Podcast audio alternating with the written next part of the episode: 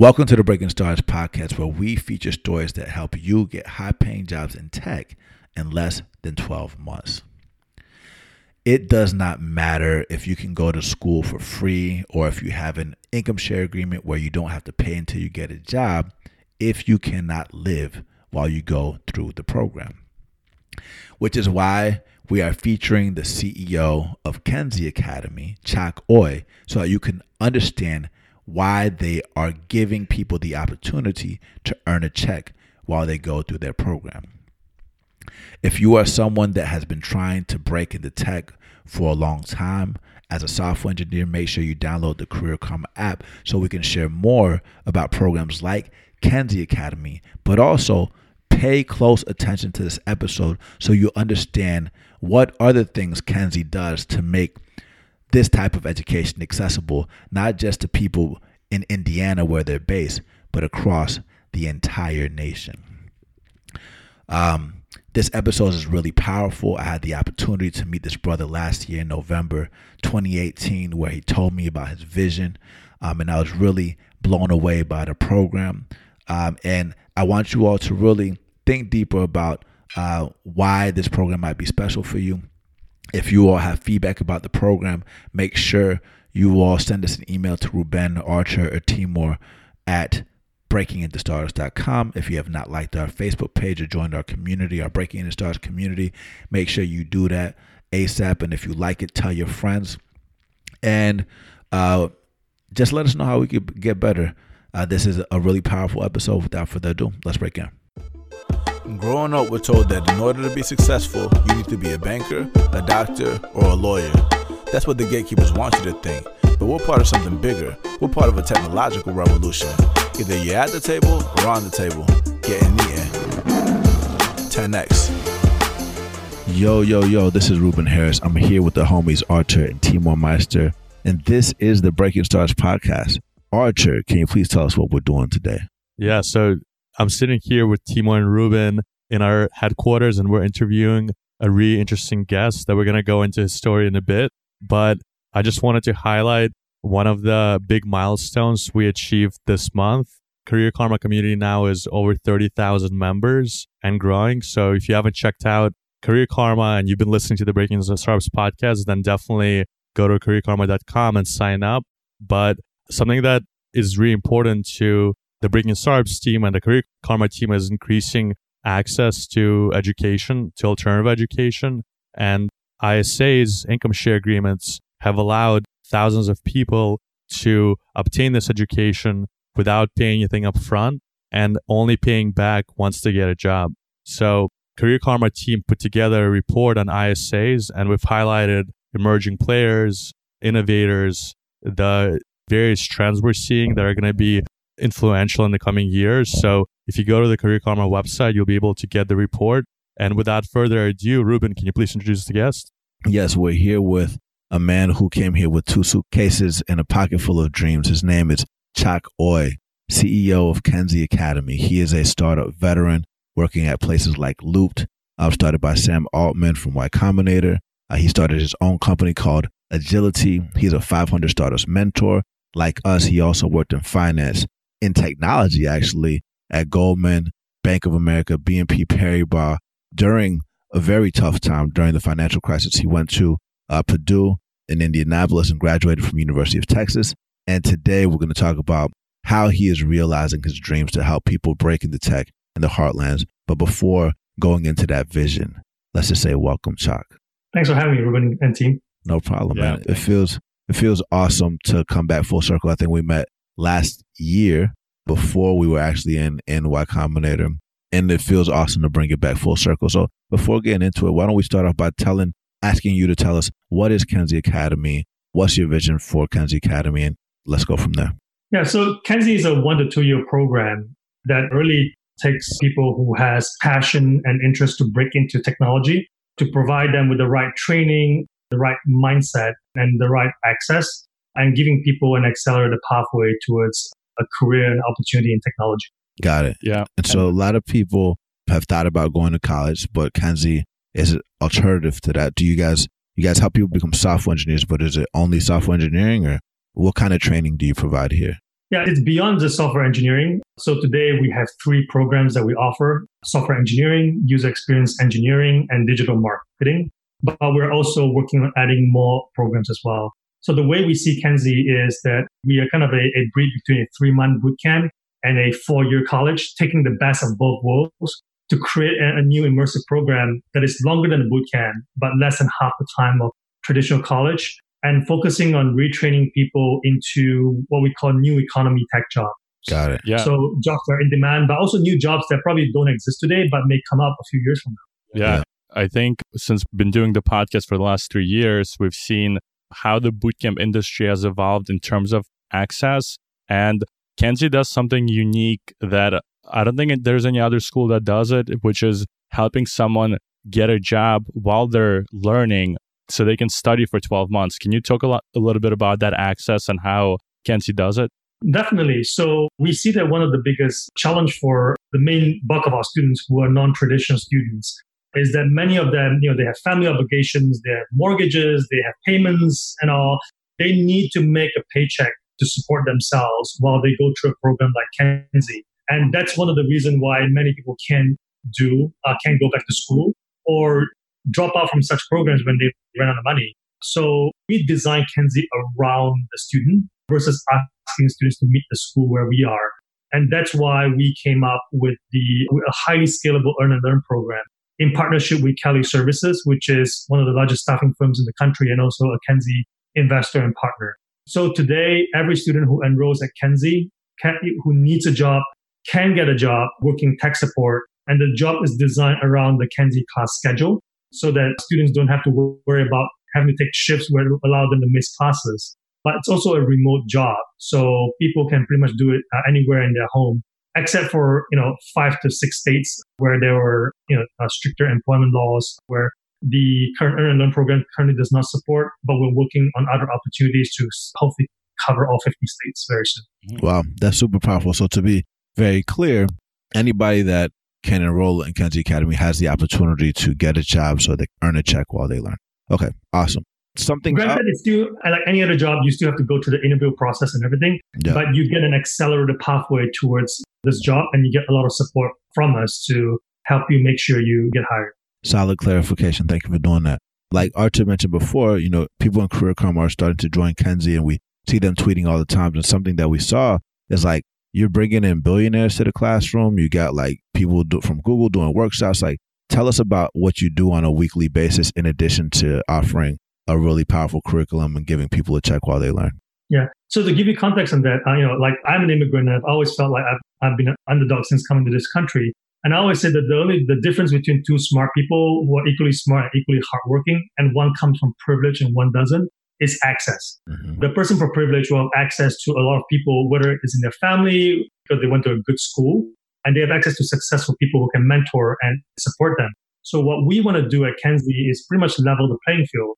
So for someone like myself who'd like access coming in, we connect them to pretty much successful people in technology, but in other fields as well. So yeah, we brought in the founder of Travelocity, one of the founding members of Priceline.com. We brought in the U.S. negotiator with North Korea that came to speak at Kenzie. We brought in the head of learning science at uh, Chan Zuckerberg Initiative and a lot of other speakers, people from Google, Facebook, to pretty much give our, our students an opportunity to to get to meet them, but also know that you know our students are no different from many of the successful people. Yeah. And that they too, you know, with the right opportunity and the right hard work, can be as successful as a lot of the guest speakers we bring in through our Kenzie Innovation Series. Got him. Got him.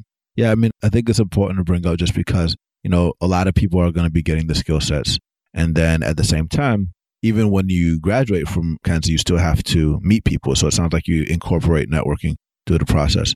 Can you talk a little bit about how you think about the structure of the curriculum? I think you talked about apprenticeships and things like like. What are your thoughts about like the whole program and how do people look for jobs in the future? I think it's a little unique than traditional boot camps. Yeah. So with the 12 month Kenzie program, because our programs are a lot longer than a three month boot camp, we don't just teach you how to memorize code. We teach you to have a fundamental understanding of how things work under the hood and make you think like an engineer. And what that means is the first thing I always tell students when you graduate from Kenzie, even if you forget anything we teach you in the programming languages, I, we will count them as successful if they learn how to learn. because of how fast the industry is evolving, you may learn uh, Ruby or Python today, but two years from now, a new sexy language will come up. And what you learn is totally outdated. And we want to teach people to have the right mindset of learning how to learn so they can evolve successfully as the industry changes. And then the other one is also kind of, you know, putting, immersing them in an environment where they're constantly solving problems. Because an engineer at the end of the day, like companies will hire you not because you know how to code version X point Y of Ruby, but they hire you to be problem solvers.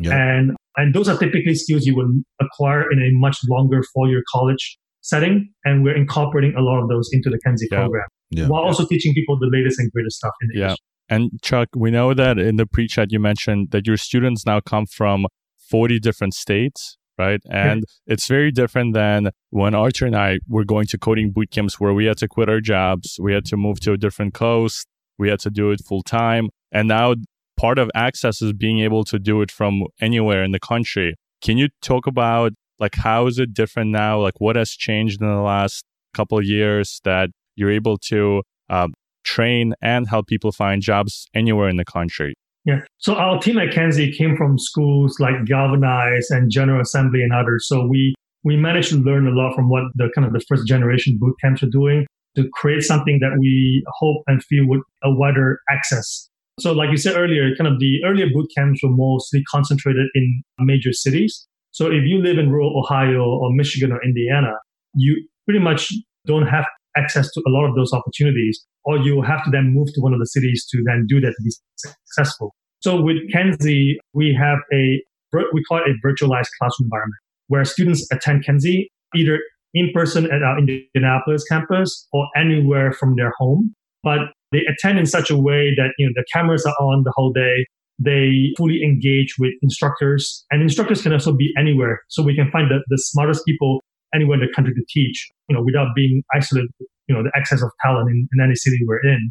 So students learn from the best no matter where they are, and students can learn from anywhere as long as they have access to high speed internet connection. So that hopefully allows us to provide a reach to people everywhere in the country no matter where they are and no matter their financial, personal financial uh, situation. Yeah. Got it. Got it. And I love the access. I love the way you're doing things in a distributed way. Can you talk a little bit about income share agreements? I know that you have been a big leader in this perspective, or just student loans in general, just like student financing, period. I think you have all the options and just kind of like talking about your perspective on this education financing. Yeah. So we started uh, using income shares uh, income share agreements or ISAs two years ago, which back then we, you know, there weren't too many schools that were using ISAs. And the reason we, you know, we looked at the student loan industry and, you know, as you all can see, we're 5.1.5 trillion deep into it. I think the, the original design for student loans uh, meant well, but, you know, just like everything, just like the housing crisis back in 2008, when you have a government backed instrument where schools generally get paid up front and there's very, very little accountability on outcomes and all at the end of it. You tend to create kind of the misaligned incentives where, of course, and also as if you can borrow almost an unlimited amount, what that happens is encourage schools to raise tuition every single year. So higher education becomes more and more expensive. Students end up accumulating more and more student loans. And with interest, for many of them that don't have immediate successful outcomes or are in majors where you know, they don't make enough to even pay it back. That's why you end up with kind of essentially like a lifetime servitude model where I've been reading that people, some people in their 60s owe student loan debt. And that has, you know, prevented people from buying houses, you know, getting married, raising kids and having a good, that's kind of essentially the loss of the, the American dream right there. I also so, read somewhere where if you have student debt and you're in your and, and you're retired, they'll actually take out that money out of your social security, which is kind of insane because you've worked for 40 years and like the student debt you got when you were 18 or 20 in college is going to hunt you until you die basically precisely so we want to serve the demographic the underdogs that are being underserved but do not want to use an instrument you know or even a private student loan with high interest rates that would essentially put people in such a bind that you know you go to school because you want a better life and you don't want the cost of school to essentially take away your dream for a better life so that's why the income share agreement model is very attractive to us. Given even though we are a very strong proponent of income shares, it is not a perfect financing tool despite what you hear out in the market. So it is not right for everybody, but it is a good tool that will allow us to serve a lot more students than we otherwise would uh, without.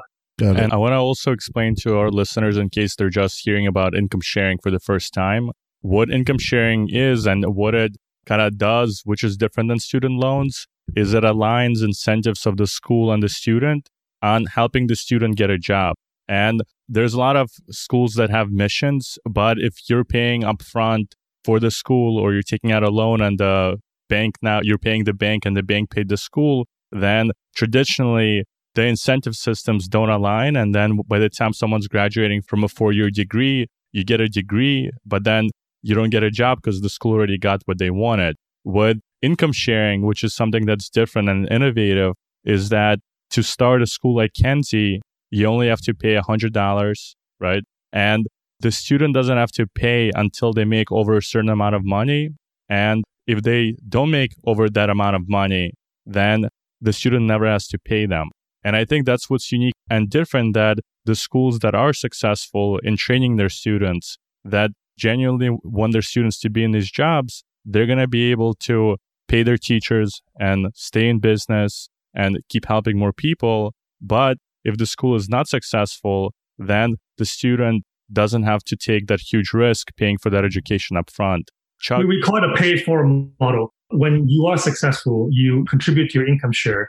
And for Kenzie, uh, it's a four year payment. Mm-hmm. So it doesn't drag you on until, you know, 10, 20, 30 years later. And by you making repayment when you're successful, it helps create a sustainable model mm-hmm. so that the next person after you have equal access to the the education and access and opportunities that you have with Kenzie as well. Yeah. And Chuck, do you mind sharing? A, how, so, how does what are the payment plans that Kenzie offers, and how are they structured for our listeners who might be considering Kenzie? Yeah. So we have a very diverse demographic of students, and that's why we have multiple ways for students to pay for the Kenzie education.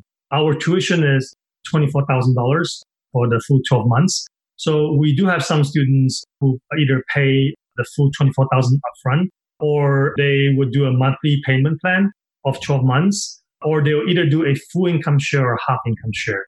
So the way with the half income share works is that they will pay $12,000 upfront and then they would take the remainder as an income share. So instead of making a payment of a percentage of their income for four years, they'll only make about two years of payment and then they're done. So for people who've saved up some saved up some money, that is a good option for them.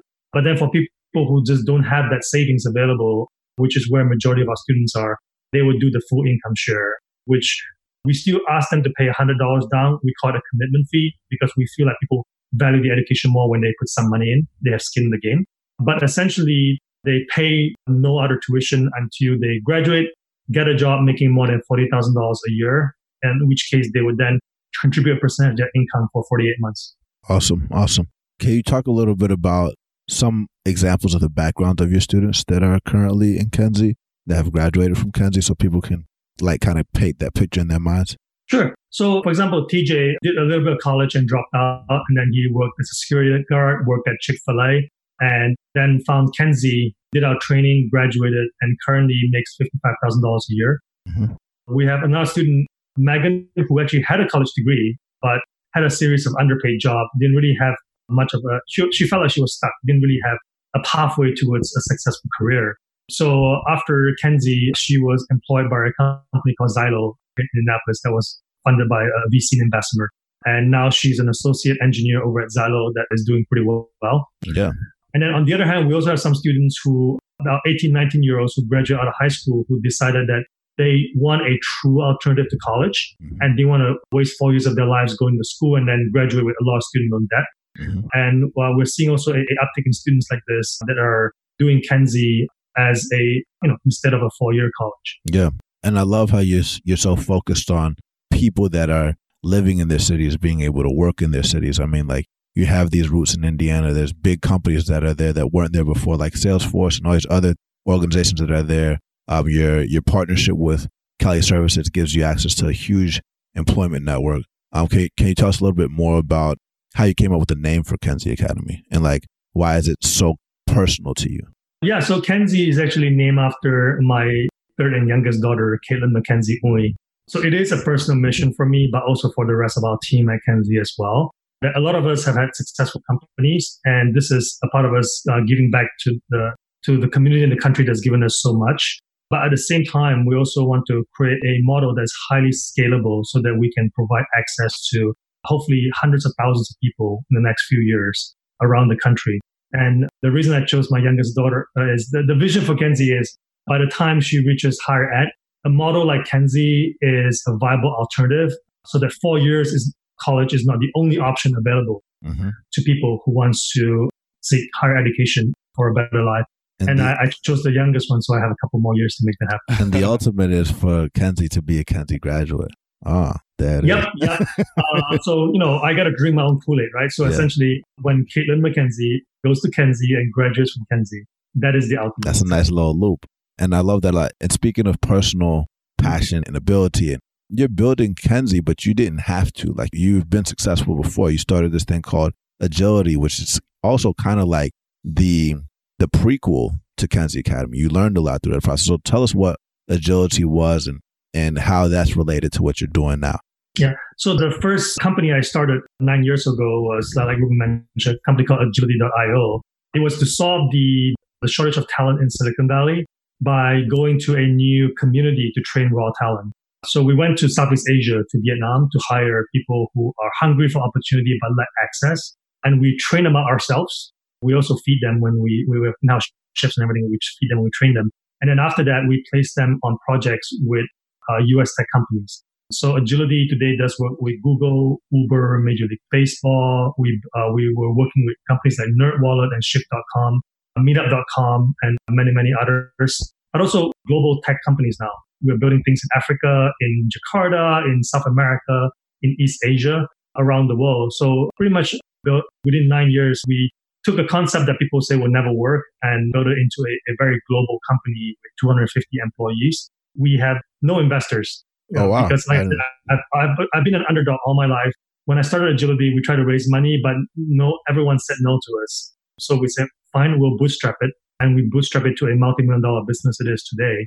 And because we have no investors, we're starting to share our profits with our partners and our employees and hoping over time, you know, empowering our employees to be successful in having a good life. So yeah, after that, I was actually about to, you know, because after spending so many years running a company, I would pretty much miss seeing my kids grow up. And I was about to retire early, buy a beach house and actually spend more time with them.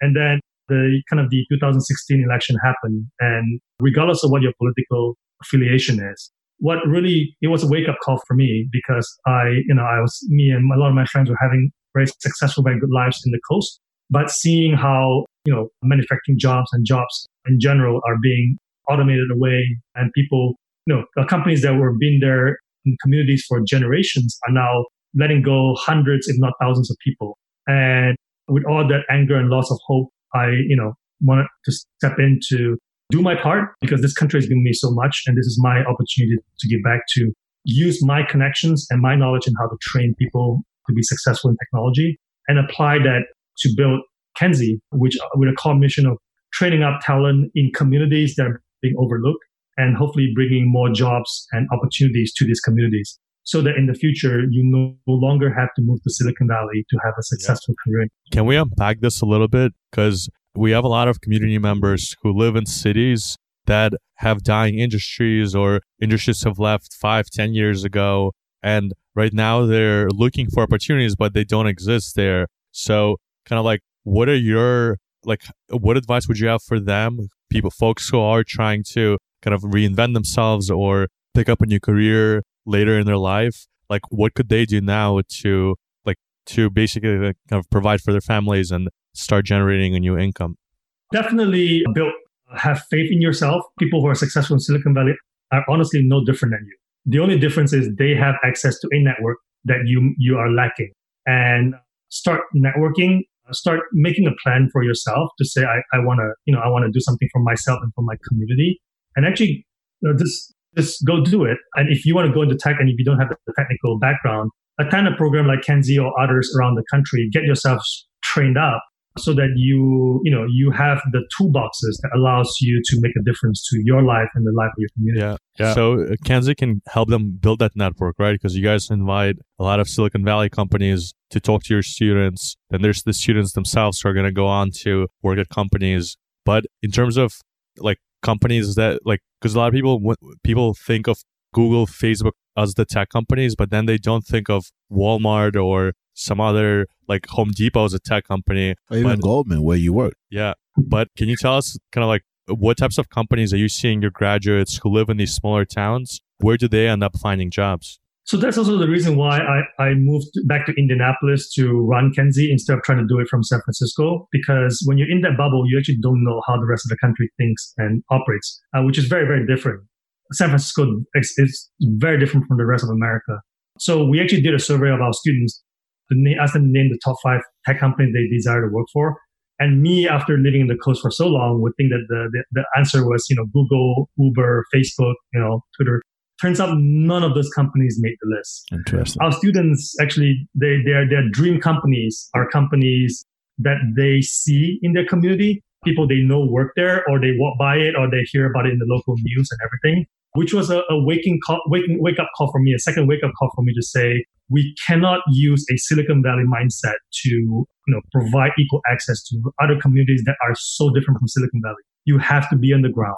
And that's why we spend so much time in all these communities outside of Silicon Valley, yeah, which yeah. is really be where our, our, our students are, be where the employers are, really understand them by living with the community and then we can then craft a solution that really meets what their needs are. Yeah. yeah. And I would say uh, is is you know the best way now is if you want to break into tech and you don't have the right toolbox, attend a program like Kenzie so that you you can you know get the skills so that you can be employable, but also have the networking opportunities. We do a lot in Kenzie because we believe that the networking is equally as important as your technology skills but I'm sure other schools give people access to those as well. Leverage that, get your first job, build up that, that knowledge, and then hopefully at the right time, go on and launch companies and solve problems. Yeah.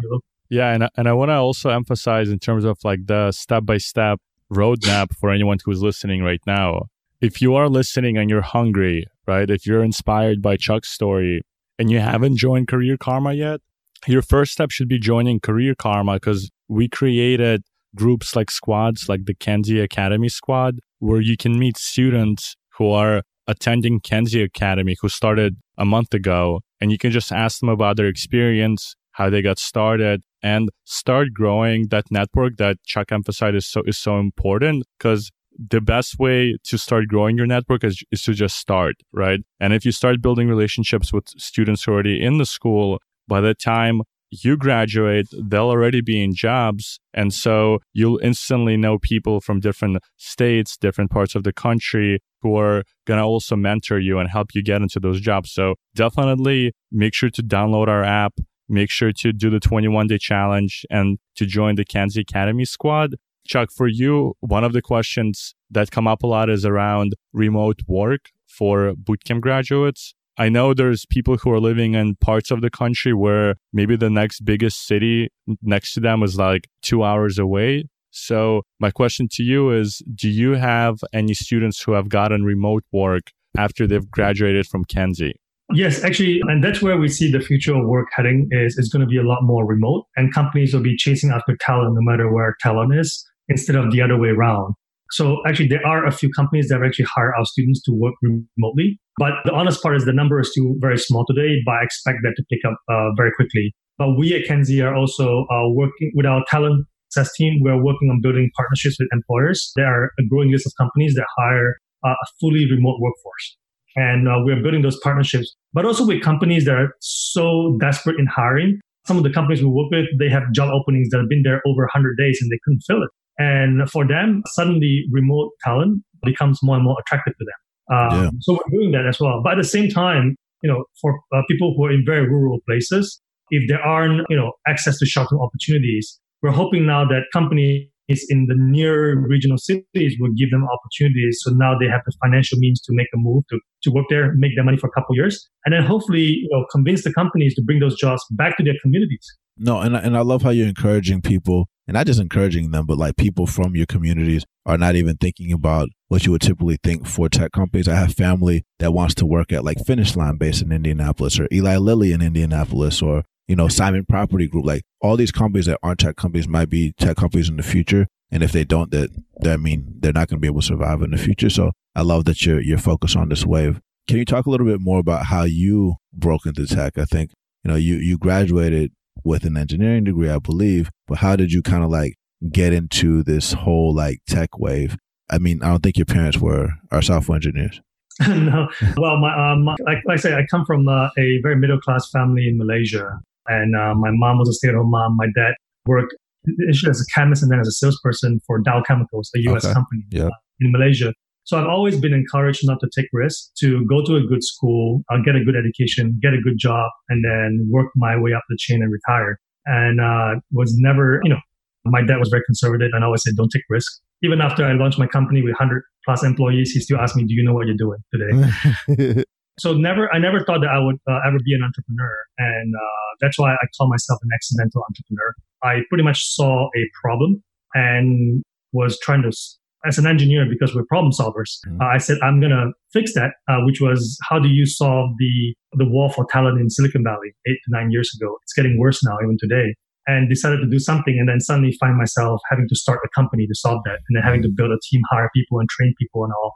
So it's all happened by accident. Even with Kenzie, it was more seeing a problem and wanting to put on my engineering hat to say I, I want to find out, I find a solution to solve it then that led us to design a school that is totally from the ground up designed to target and make it accessible and remove barriers for people who lack opportunity and lack access to be able to go back to school and have a shortcut to a career in technology. yeah. Yeah. Can you unpack kind of how you view risk? I think this is important because on this on these career transitions, I mean, every single one of us, Ruben, Artur, and I, we had to quit our jobs to do this, right? I almost cried on your stage, by the way. Remember that? Remember when I was on stage and we were, and we were talking about how we quit our job and how we are going to apply to Y Combinator again, and somebody asked me about I remember rejection. that. Yeah. I got really emotional. That was heavy. Yeah. And lives like uh, successful journeys, they're all filled with rejection. And I think a lot of people naturally they want to stay safe and in their comfort zones. But in order to achieve like on in, in order to achieve unordinary results, you have to do something different. And so when it comes to you coming to the States, you quitting your job to break into tech, starting multiple companies, how do you view risk? Yeah, and if you ever, you know, if you grow in an Asian family to say I'm quitting a, a high-paying uh, banking job to do that, uh, you know, that raises a lot of hair. of Parents like, what, what, how, how has my son failed? Where did I mess up? what did I mess up? What's wrong with him? So I have a very uh, one of my mentor who pretty much uh, really changed my perspective in life and risk. He's like, you know, we we have a limited time in this world. Even in our careers, we have the next, you know, 30, 40, you know, if you want to stretch longer, 50 years in this. Do you want to be in a job where you are generating the minimum return and, you know, getting the least amount of satisfaction? Or do you want to be in a job where, you know, you, you get the maximum impact, you feel you know, you feel like every day you wake up, you're excited to go to work instead of dreading uh, that it's Monday and I have to go back to work. And it's a decision that only you can make. If you want to play it safe and stay at a job that you hate, earning paycheck to paycheck, it's a life choice. There's nothing wrong about it. And what that really changed my perspective with my mentor actually coaching me. And for me is like, you know, I have even, you know, another maybe two decades left in this, in this career. And what can I do that will provide a maximum impact? And, you know, for me, because I have the luxury of, I, have had a successful company now. So uh, financially, I'm no longer struggling.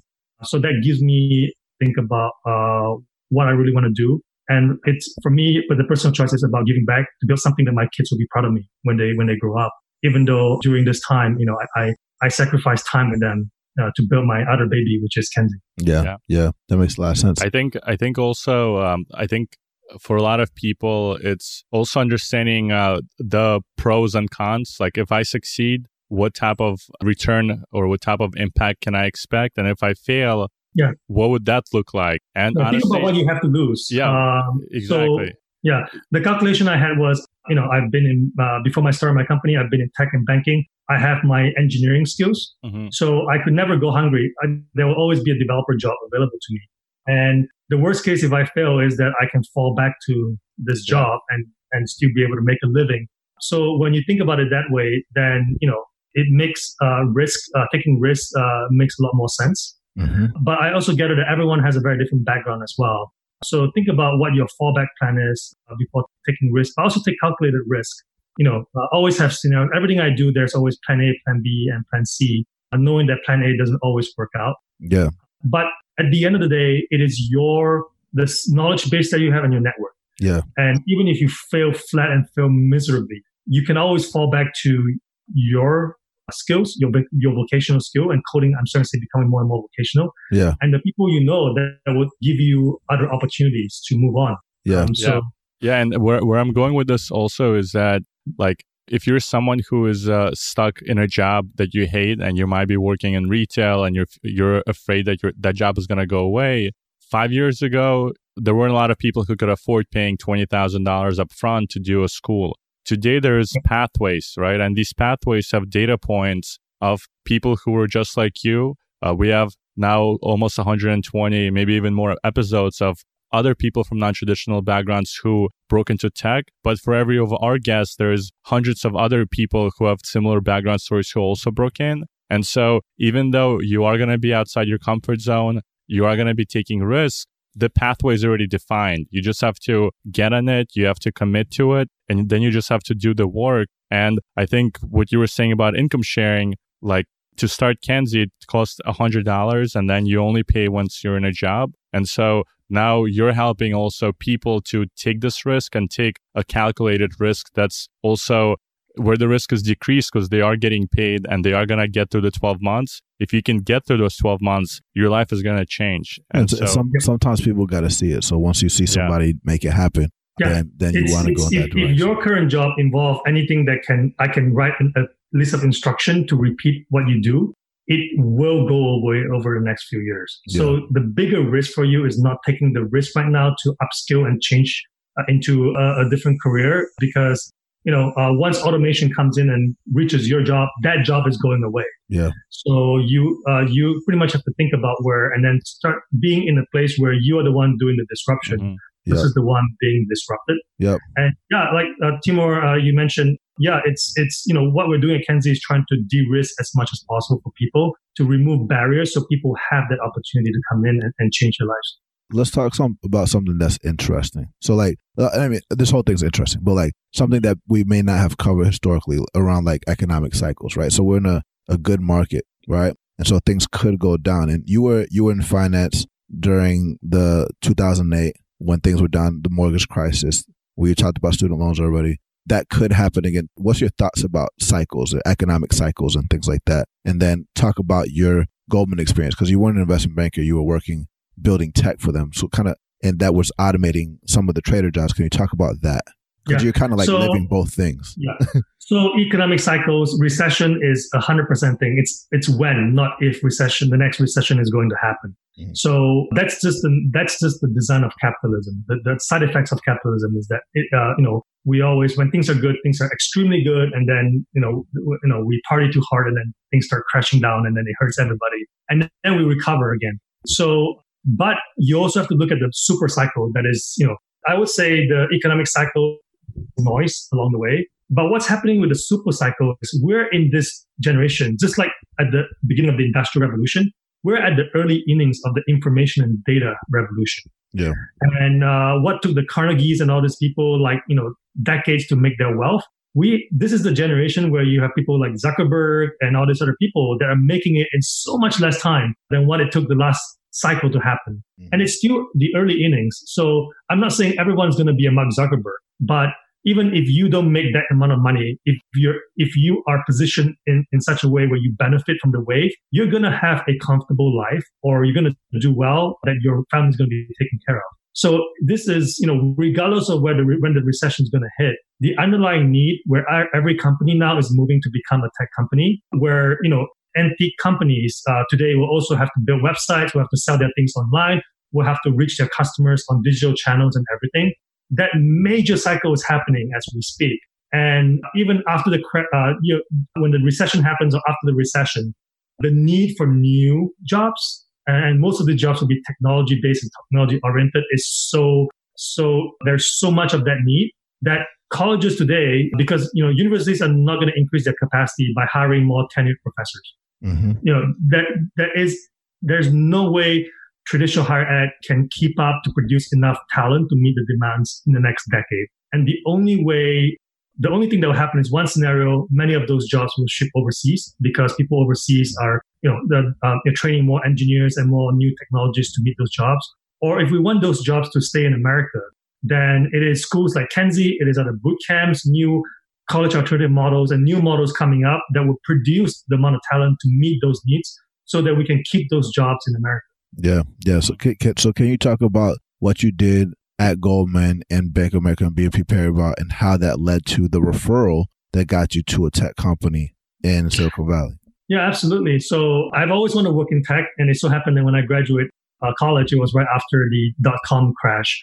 So I did a detour in finance. So this was uh, back then in the 2000s where banks were actually on their first innings to transform themselves into a tech company. So banks like I, I worked at Bank of America, at Goldman Sachs, and those banks were investing hundreds of millions of dollars to hire a lot of technologists that were let go from the dot com from the tech industry. So I managed to work with a lot of people who came from tech who were very, very smart and became great mentors. Of course, being in finance at that time, we would, as a technologist, we were treated as second class citizens. So I was, I, you know, I would sit on the trading floor and I was always getting all the dirt from the traders.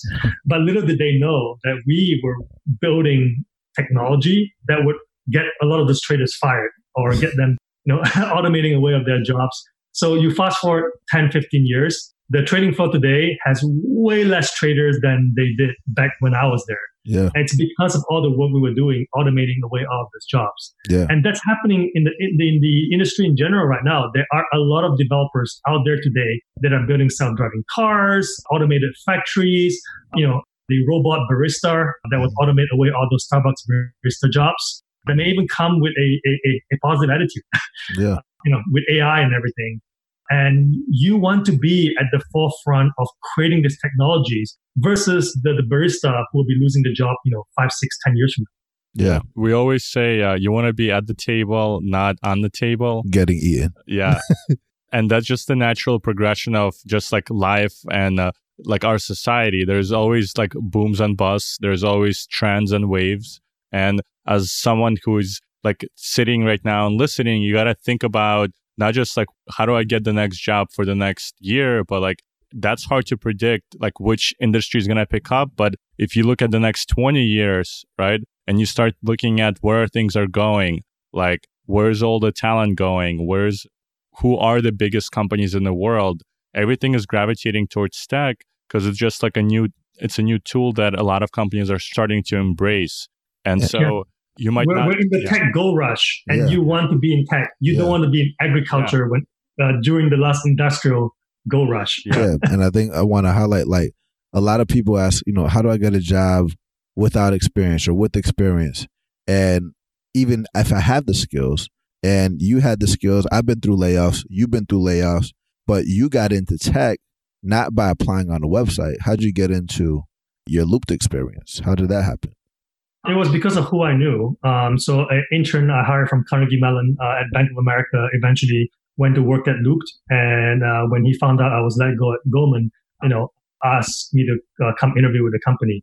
So that's why we always say that uh, you know the skill that you have is very important, but who you know and your network is equally as important. Yeah. And that's why you you know uh, you always want to early on. I'm an introvert. I'm actually terrible at networking events, but I force myself to go out there and meet people and build connections and build relationships. Yeah.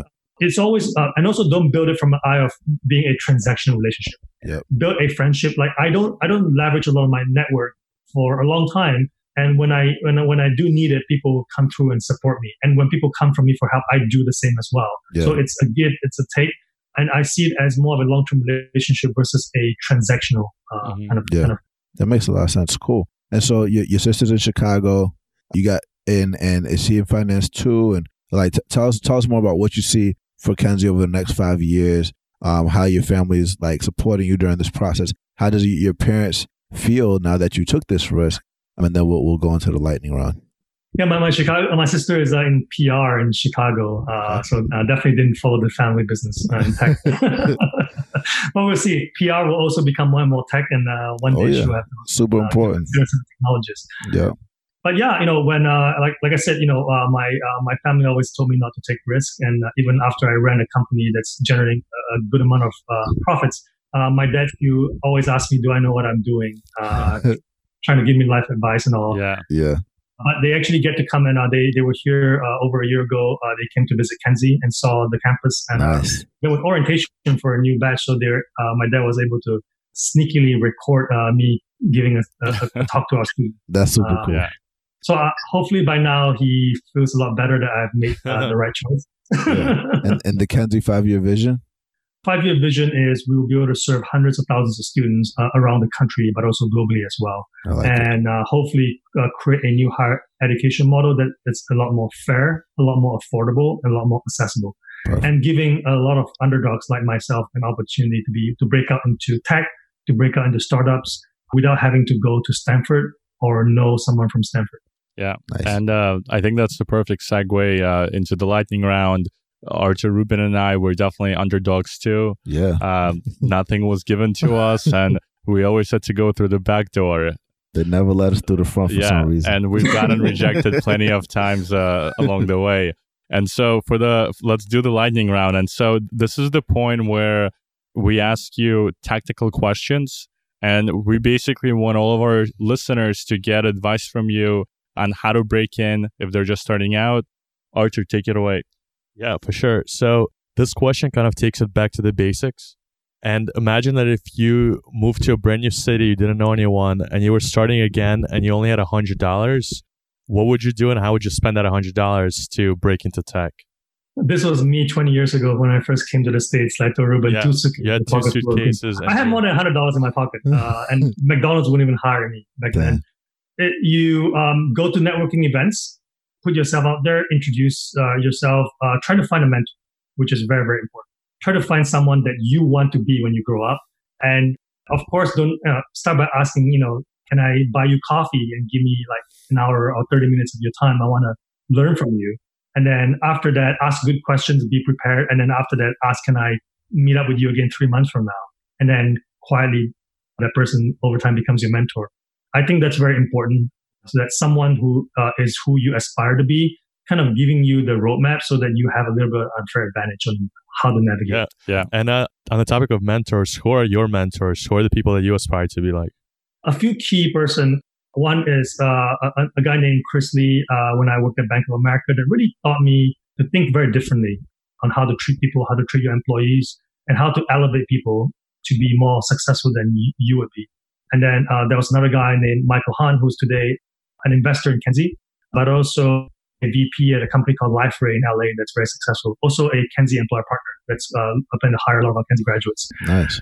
he pretty much uh, in my first job i screwed up pretty badly broke the build for a 300 person engineering team and thought i'll get fired because in school they taught us a lot of theories but never really taught us a lot of the practical aspects of doing things so i wrote very bad code that really did some very bad things and he felt he, he felt bad for me and really took me under his wings and really gave me a personal mentorship over over my, my career at bank of america and really changed my trajectory and then, you know, my entrepreneur days, uh, Ling Xiao, who was the co-founder of Playdom, a former Kenzie board member, uh, really, really changed my perspective on trying to solve, you know, with limited time in this world, you know, trying to uh, solve big problems and do big things uh, instead of wasting time with low value items. Yeah. Yeah. And I think to Artur's question about if you only had a hundred dollars and they had to start over, the commitment fee for Kenzie it's only a hundred dollars, and you get a job with Kelly Services. So Precisely. so Uh, that I'll- could be another uh, that could be another way someone can uh, get their get back on their feet. That's a good one. That's a good one. so, given that um, networking is so important, I assume you've sent some cold emails in your life. Is that am I accurate there? Who is someone that you sent a cold email to that never responded that you wish responded to you, and why is that person so high on your list?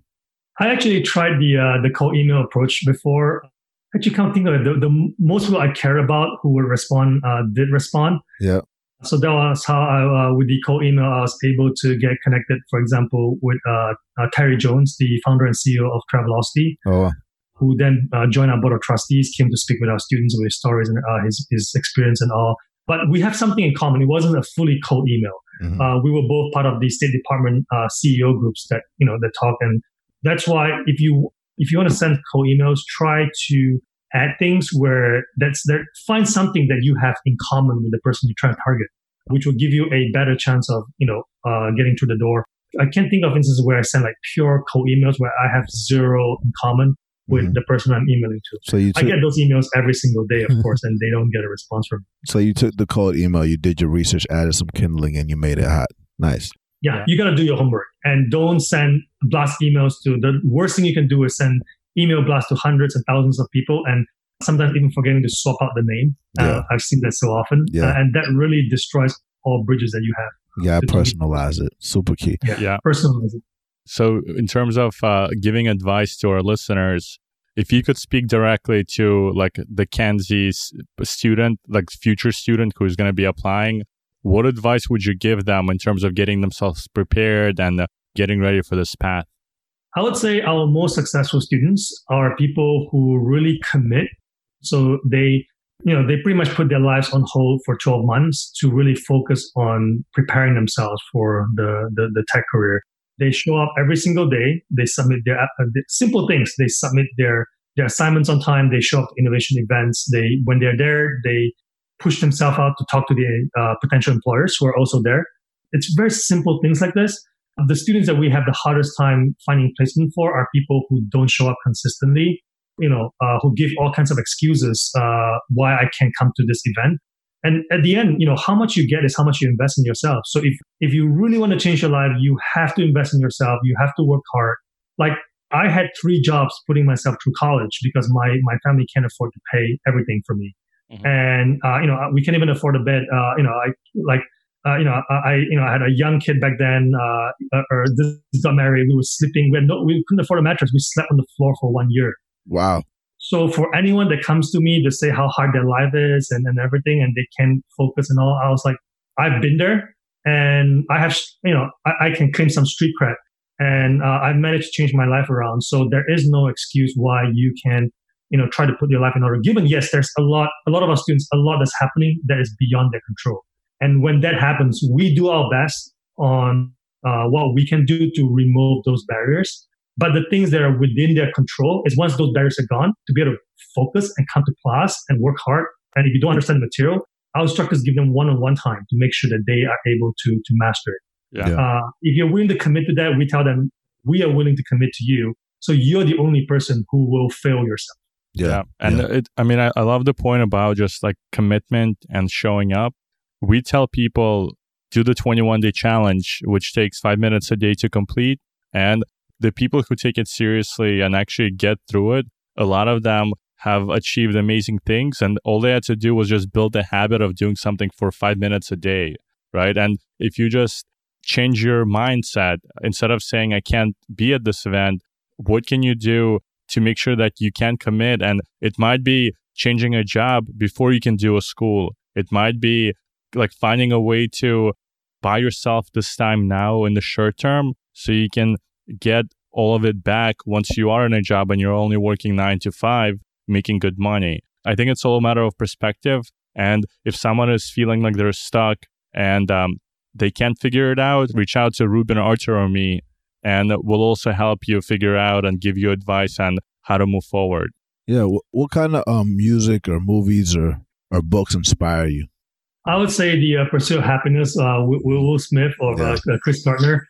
And that really speaks to like me and a lot of our students. Uh, you know, it's like the system is set up in such a way that, uh, you know, uh, someone uh, with, with him, with Chris Gardner, you know, b- despite you know, being homeless and everything, like really worked his butt off and really, you know, get himself to be successful. And uh, there was a scene in there where, you know, like his boss like needed to pay for food and asked to borrow Yeah. 20 bucks from him Yeah. thinking is like that's no big deal, but not realizing how much an impact that 20 bucks had on his life. Yeah. That is the life that many of our students go through day to day. Yeah. And that's what, because I've been through that as well, I can relate. I didn't come from privilege. And that's why we, we try uh, to create as much of to design as much of Kenzie as possible to make sure that these little things, these barriers are removed so that our students can focus and have an equal unfair advantage in. Yeah. And my, my favorite scene from that um from that movie is when when his son is trying to become a basketball player and he's and his and Chris tells him, you know, if you have a dream, protect it, right? And we anytime somebody completes our challenge, we tell them, we give them a shirt that says "Protect Your Dream." So I think that's a great great way to to end the lightning round. Uh, with that said, what what is, what's the best way to get in touch with you? Um, and any any last words uh, to the people? Uh, so you can uh, follow me on Twitter. I'm at Chuck Chokoi, C H O K O O I, and um, yeah, if you're curious to learn more about Kenzie, feel free to message me. If you have problems with your application, uh, I, I, really care about every student that comes in the door, and I want to remove barriers and help people be successful. Yeah. So I'm making very uh, accessible. When people have issues, uh, you know, with uh, either the application or wanting to understand the program better, I can be that traffic cop that can direct people to the right resource to help. And that's a true story. I mean, he's Chok is even in the Kenzie squad inside of the Career Karma app, like answering messages and things like that. So he he's not just saying that. So no, thank you for joining us on a Sunday. Uh, we really enjoyed it. Uh, make sure you follow him, Chok Ooi O C H O K O I on Twitter. And without further ado, let's break in. Thank you, Chok. Thank you so much, guys. Have a good one. Thanks for checking us out. We appreciate you for listening and always love your feedback on how we can do better. If you enjoyed this, let us know what you thought in the reviews by going to iTunes, searching for Breaking into Startups, subscribing to our podcast, and leaving a review. Also, if you know someone who came from a non traditional background and is looking to break into tech, encourage them to sign up to our newsletter or tell them to join the Breaking into Startups community on Facebook. Remember, if they don't let you in through the front door, go through the back door, around it, under it, or through it. Let's break in.